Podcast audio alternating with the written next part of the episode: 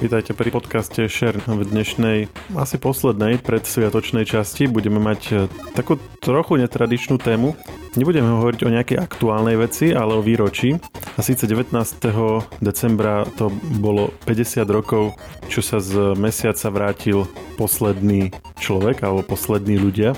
A je tu so mnou Maťo Hodás a povieme si, čo to pre nás znamená a aké sú výhľadky na to, že by sa to mohlo niekedy v blízkej dobe zmeniť. Maťo, ahoj. Ahoj, Maroš. I was strolling on the moon one day in a merry, merry month of December, May, when much to my surprise, a pair of bunny eyes. Čo sme to na začiatku počuli? Počuli sme nahrávku z misie Apollo 17, kde si na mesačnom povrchu pospevovali Eugene Cernan a geológ Harrison Schmitt. Takže užívali si tie chvíľky, kedy sa prechádzali po mesačnom povrchu. Užívali. No, dáme aj odkaz na celú verziu, to je asi 30 sekúnd, ak by si to chcel niekto vypočuť. Ale teda mali si čo užívať, lebo veľa ľudí pozná tie prvé misie, hlavne teda prvú a čo sa tam dialo a tak, že išli vlastne na chvíľku von, vrátili sa a išli domov.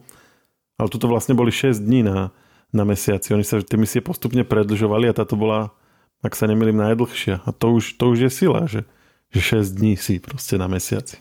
No, že bolo to celkom pekný výlet pracovný. No, taká týždňová dovolenka už skoro, že proste. Oni trikrát vystúpili na mesačný povrch a celkom tam strávili takmer celý jeden deň. Takže naozaj to užili do sytosti. 6 dní teda aj s tým časom na orbite. Hej? Čiže vlastne 3 dní priamo na povrchu a ako si povedal, hej, z toho vyše 22 hodín vonku. Normálne, že behali po mesiaci. A nielen vlastne behali, ale aj sa vozili, lebo oni vlastne mali, tak ako počas misií Apollo 15 a 16, tak aj 17 mala ten lunárny rover. Takže to vozítko na autičku tam vlastne behali, prevážali vzorky, nejakú techniku a experimenty. Inak mal si možnosť si pozrieť tú výstavu Cosmos Discovery, čo je teraz v Inchebe? Veľmi som chcel, lebo videl som už niekde dávnejšie, kde bola. Myslím, že v Prahe bola rok predtým alebo tak, ale nemal som možnosť, bohužiaľ. Ale ešte to bude pár mesiacov a určite odporúčam. Ja to mám teraz čerstvé, lebo som bol akurát posledný víkend a presne tam bolo toto autíčko v životnej veľkosti. A to bola úplná sranda, že vieš, keď si pozrel tie blatníky, že vyslovene, že 60. roky, alebo teda toto boli 70., ale proste ak si predstavíš také oblatníkované americké auto, tak normálne to tam bolo. Mi to prišlo smiešne. Takže ak sa naskytne príležitosť, tak určite veľmi rád sa napojem pozrieť, lebo chcel by som to vidieť. Je tam napríklad aj ten modul veliteľský, v ktorom leteli. A myslím, že sa dá aj do ňoho sadnúť, sa mi zdá. Nedá. Teraz to mali vlastne... Tak to bolo potom niekde inde, to si milím. Hej, mali, ale akože vidíš dovnútra, je to také otvorené a vidíš, že aké to je vlastne miniatúrne vnútri, že proste ten čas, čo odniť strávili letom tam a naspäť, 12 dní mala komplet tá misia. Čiže minus čas, čo boli na povrchu, tak vlastne sa tiesnili v hentom, čo sú naozaj, že 3 sedačky proste a pult hneď pred nosom a to je všetko. Áno, vlastne aby som to pripomenul, tak bolo to v roku 1972 a zo Zeme odleteli 11. decembra na rakete Saturn 5. Na mesačný povrch pristáli v moduli Challenger 14. decembra a vlastne potom to 16. odleteli a 19. už pristáli v Tichom oceáne. Čiže my počítame vlastne to dátum pristátia ako ten posledný deň alebo ten koniec misie. Áno, 16. decembra naposledy opustili povrch mesiaca. Mm-hmm. Vlastne Eugene Cernan bol posledný človek na povrchu mesiaca. Ešte predtým, ako nastúpil, tak vyril do mesačného prachu iniciály svojej jedinej céry a potom odleteli na orbitu mesiaca, kde sa vlastne spojili s tým veliteľským modulom a o 3 dní neskôr pristáli v Tichom oceáne. A teda to bol pôvodom Čechoslovák, hej? Áno, Eugene Cernan mal československý pôvod. Jeho starí rodičia pochádzali z obce Vysoká nad Kysucou a Cernanov otec sa narodil už v Chicagu rok potom, čo sa tam jeho rodičia presťahovali a neskôr si vzal za ženu pôvodom Češku. Takže vlastne mal československých rodičov. Zaujímavé, že tým, že není na mesiaci atmosféra a tým pádom ani žiadny vietor alebo niečo podobné, tak tie iniciály, čo tam vyriel, vlastne tam doteraz sú, nie? A tým pádom, ak sa tam niekto vráti, tak ich bude môcť znovu vidieť. To je celkom zaujímavé, že on to vlastne vyrie len tak, ale to tam zostane desiatky, možno stovky rokov. Závisí od toho, aké veľké boli, ako ďaleko boli od toho modulu. No vidíš, dobrý point. Hej, to je dobrý point. Keď odlietali a neviem popravde, ako je to tam s pohybom častíc na povrchu mesiaca, čo sa týka iných vplyvov, nielen nejaký akože vietor alebo niečo podobné, keď tam tá atmosféra nie je. No hovorí sa, že napríklad stopy astronautov by tam mali byť naďalej, že keď sa tam ako vrátime niekedy, ak sa tam vrátime, však dostaneme sa aj k tomu, tak by sa tam mali dať nájsť. Aj keď je napríklad tá známa fotka z Apollo 11, kde je tá stopa, tak to tiež vlastne nie je prvá stopa, lebo najskôr, že vraj Armstrong akože trošku pobehal a tú prvú stopu pochodil a potom si spomenul, že vlastne bolo by dobré ju zachovať. Takže tá fotka prvej stopy vlastne nie je prvá stopa, ale to je taký fun fact. No a teda odišli pred 50 rokmi a asi nečakali, že to bude trvať tak dlho, kým sa tam niekto ďalší vráti. Ja si pamätám nejaké staré rozhovory, kde Armstrong hovoril, že však potom budú nasledovať tie základne na mesiaci a tam sa tie vedecké experimenty budú robiť a všetko toto. Tak. Áno, vlastne bolo naplánované viacero ďalších misií.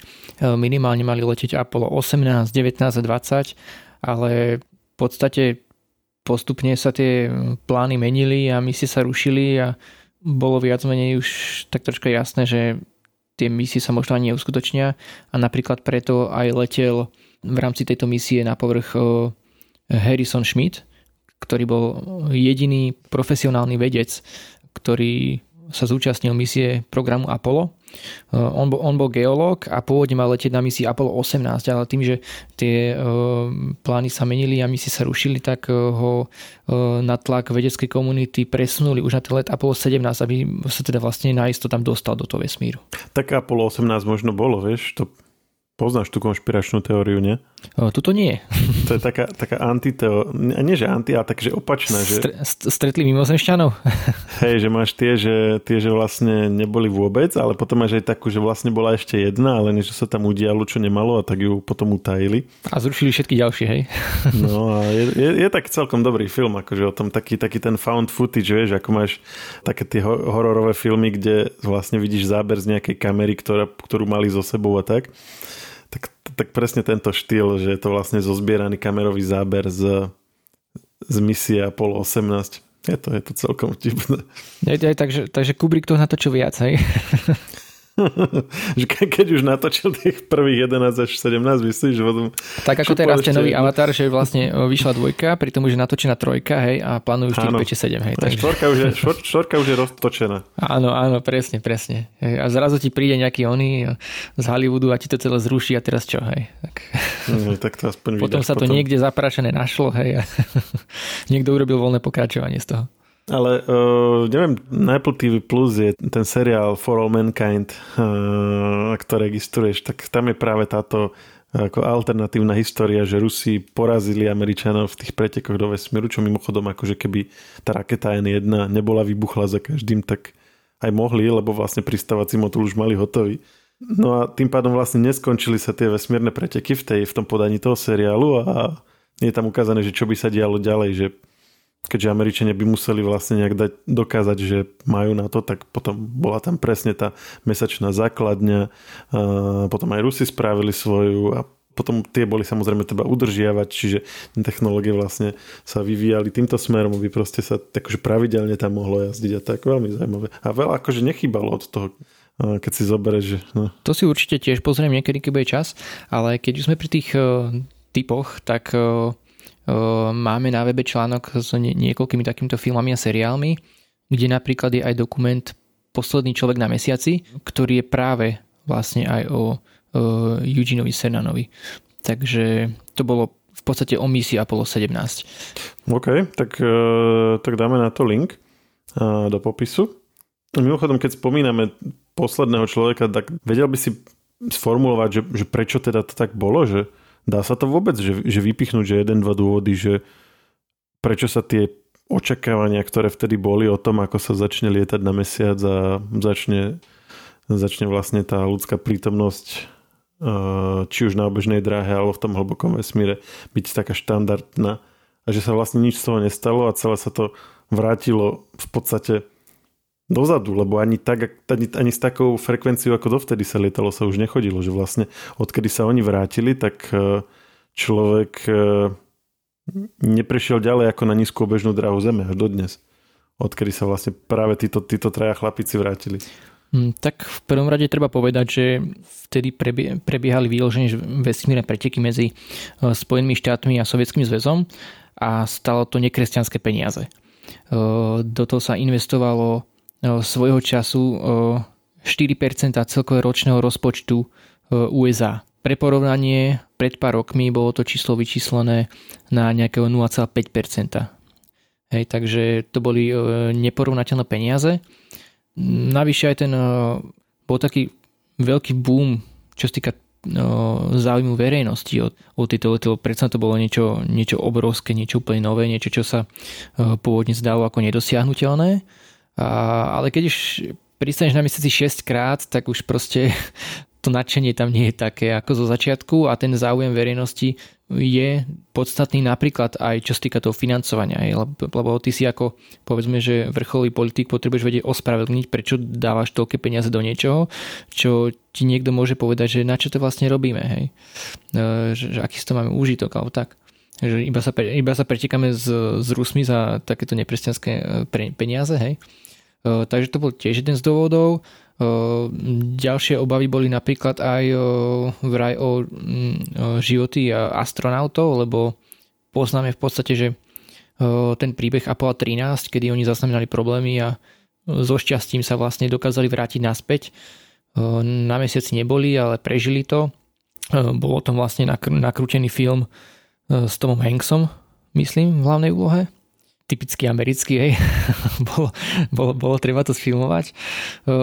No a tým, že naozaj to už dosiahli veľa, tak bola tam asi aj tá obava, to riziko nestálo za to možno, hej.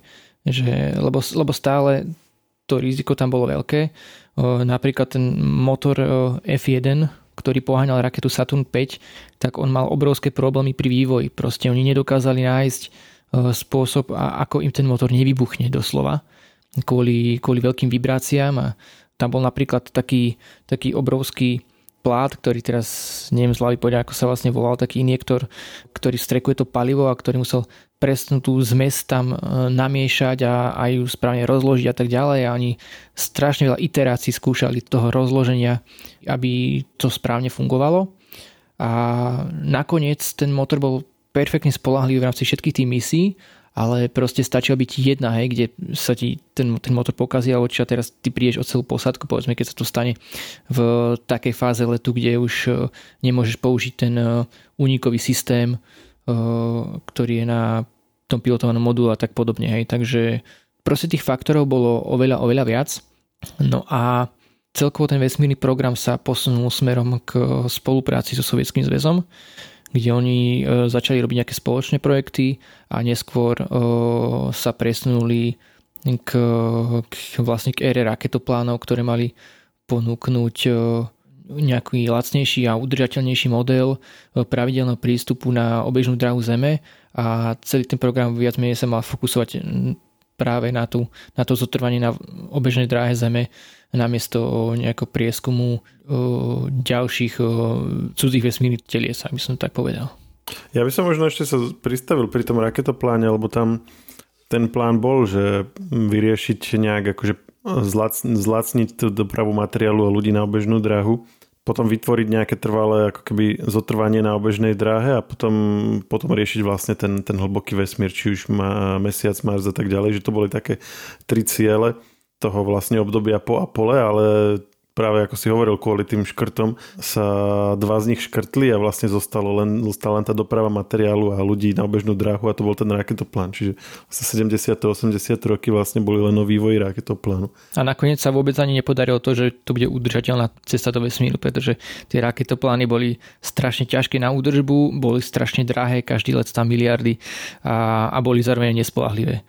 Takže v podstate by som povedal, že akože my tak mladšia generácia môžeme tie raketoplány vnímať ako niečo výločne, že ikonické, niečo také, taká prvá vec, čo si predstavíš, keď sa povie NASA, ale pri tom skutočnosti, keď z odborného hľadiska si to zhodnotíš, tak to bol možno asi veľký proste nepodarený projekt. Hej.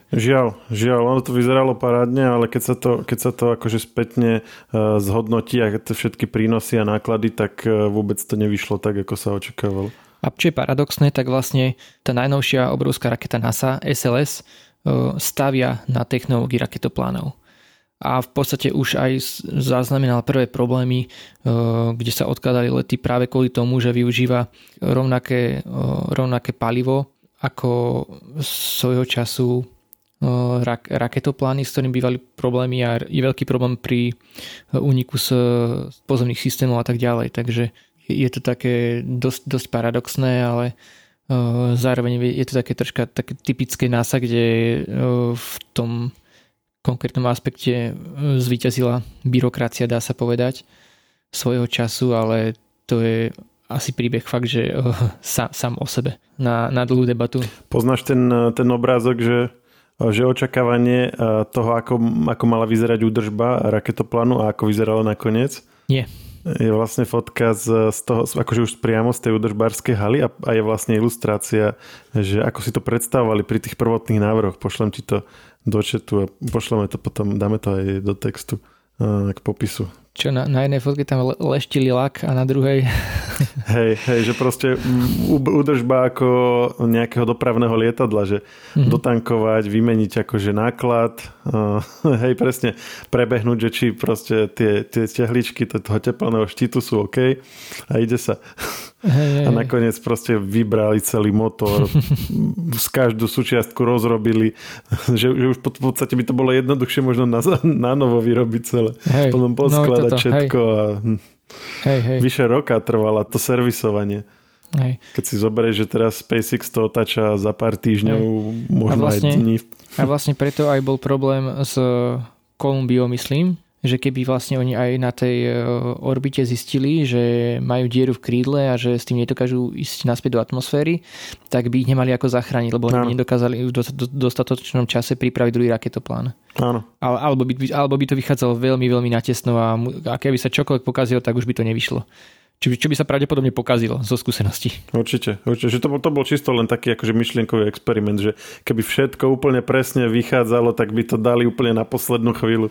A na Ars Technica bol o tom veľmi pekný článok, kde vlastne bol presne rozobraté všetky tie veci, že pre ktoré to bolo v podstate nereálne. Hej. Takú záchrannú misiu uskutočniť. Týmto sme sa teda zamestnávali, alebo teda sa Američania, alebo my ľudstvo sme sa zamestnávali 20 rokov, 90 roky teda už potom boli v znamení najskôr míru a potom teda ISS, takisto 0 roky nového milénia. A sme kde sme a máme vlastne, ak sa nemýlim, tak najdrahšiu stavbu, ľudskú stavbu v histórii a síce vesmírnu stanicu, ktorá teda ešte pár rokov má, kým nezačne už dožívať a rozmýšľa sa čo ďalej a to najlepšie, čo múdre hlavy napadlo, je vrátiť sa znovu na mesiac. Tak ako to teraz vlastne vyzerá? Kedy by sme sa mohli tam opäť ísť pozrieť?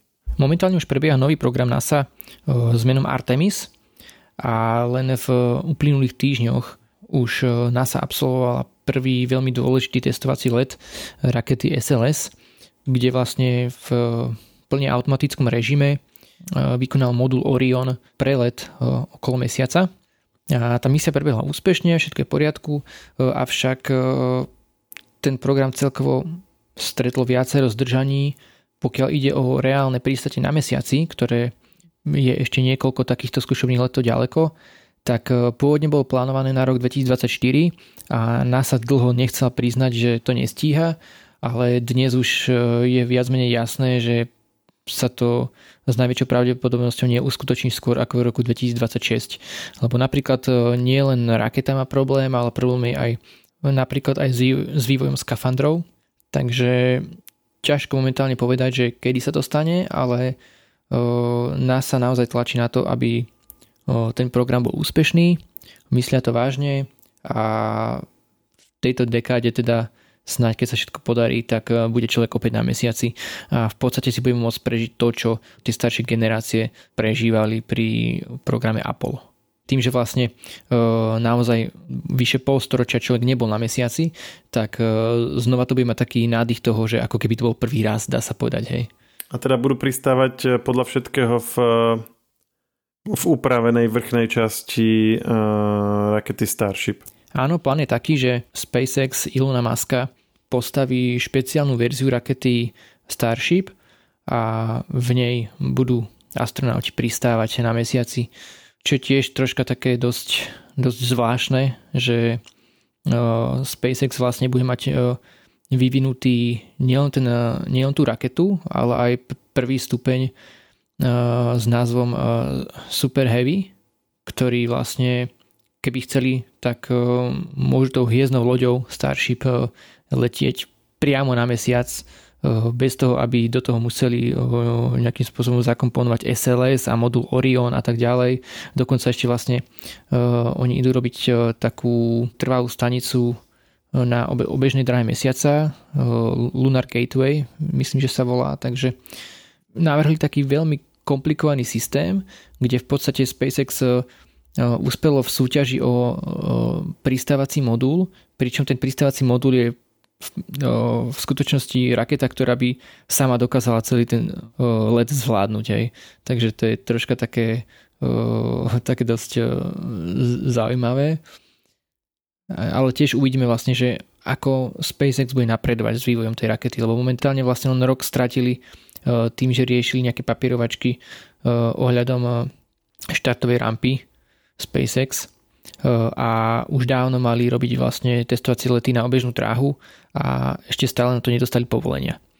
Takže tam sú tiež určité zdržania na ich strane a bude veľmi dôležité, aby táto raketa bola spoľahlivá a prešla včas všetko potrebnou certifikáciu NASA, lebo bez toho sa to v podstate nebude môcť vôbec uskutočniť. Takže tam veľa tých kúskov tej skladačky, ktoré musia byť včas hotové, aby sa ten človek v tejto dekade vrátil na mesiac. Dúfam, že sa to podarí a že nebudeme veľa takýchto výročí, aké sme teraz si pripomínali, musieť znovu absolvovať. To je presne jedno z tých výročí, ktoré nechceš mať veľmi často. A nechceš, aby bolo nejaké veľmi vysoké. Tak dúfame, že toho 60. sa už nedožijeme. No. Ja by som to preformuloval, lebo to môže znamenať kadečo. Dúfame, že sa dožijeme toho, že nebude. Lebo začne počítať zase od nuly. Že bude prvé výročie, alebo tak. Dúfame, že ten časovač čoskoro vynulujeme. Presne tak. S týmto by som to aj uzavrel. Ďakujem, že si našiel čas a že sme si takto predsviatočne a predkoncoročne pokecali o tejto zaujímavej téme, ktorá teda bude aktuálna ešte, keďže tie ďalšie milníky sú teraz v najbližších rokoch, každú chvíľu niečo. Takže budeme to opäť pokrývať a budeme snáď sa o tom môcť aj pobaviť opäť v nejakom podcaste. Tak zatiaľ čau a pozdravujeme všetkých a počujeme sa opäť niekedy na budúce. Ďakujem, aj sa. Všetky podcasty SHARE pripravujú magazíny Živé.sk a Herná zóna.sk. Na ich odber sa môžete prihlásiť tak, že v ktorejkoľvek podcastovej aplikácii vyhľadáte technologický podcast SHARE. Svoje pripomienky môžete posielať na adresu podcasty@žive.sk.